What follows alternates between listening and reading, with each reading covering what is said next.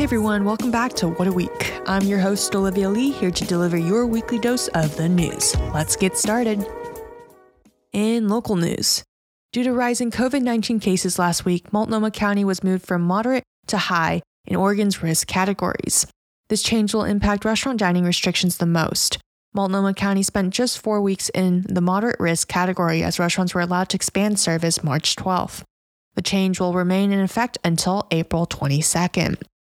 In state news, last Saturday, the Oregon Health Authority reported 761 new COVID 19 cases, the highest daily total since early February. The last time the state reported more than 700 cases in a day was on February 5th, when 846 cases were reported.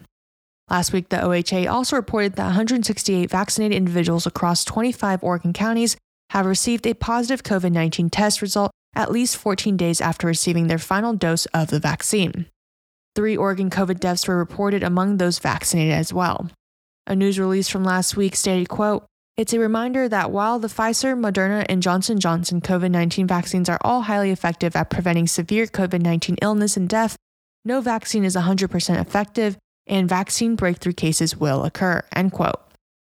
In national news, one in five Americans are fully vaccinated, according to the latest data published on the Centers for Disease Control and Prevention's website last Thursday.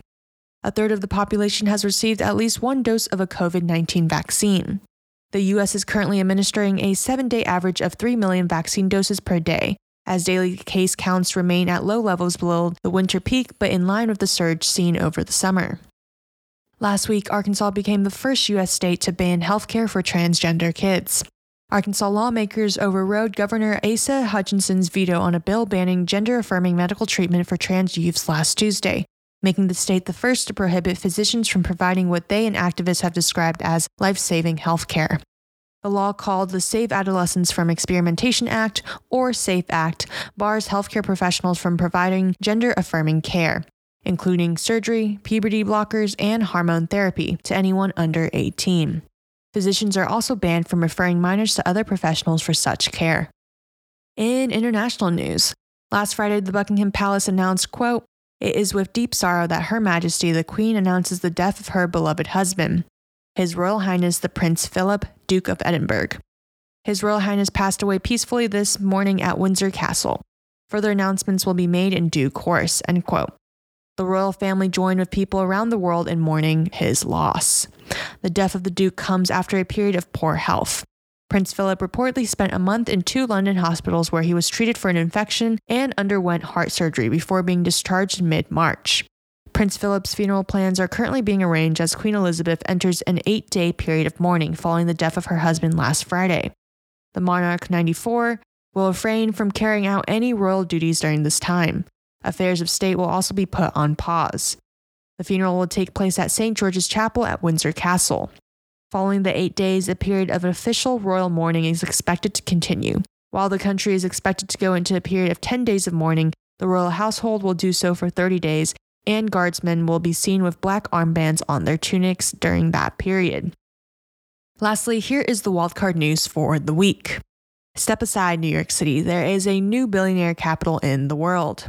For the first time ever, Beijing, China is home to more billionaires than New York City, according to Forbes' annual World's Billionaires list for 2021. The Chinese capital gained 33 new billionaires in 2020, bringing its total to 100 billionaires and just edging out New York City's 99 billionaires, as reported by Forbes. New York City added only seven new billionaires in the same time span. In terms of total population, New York City is about 40% the size of Beijing, with a population of 8.4 million versus Beijing's roughly 21 million.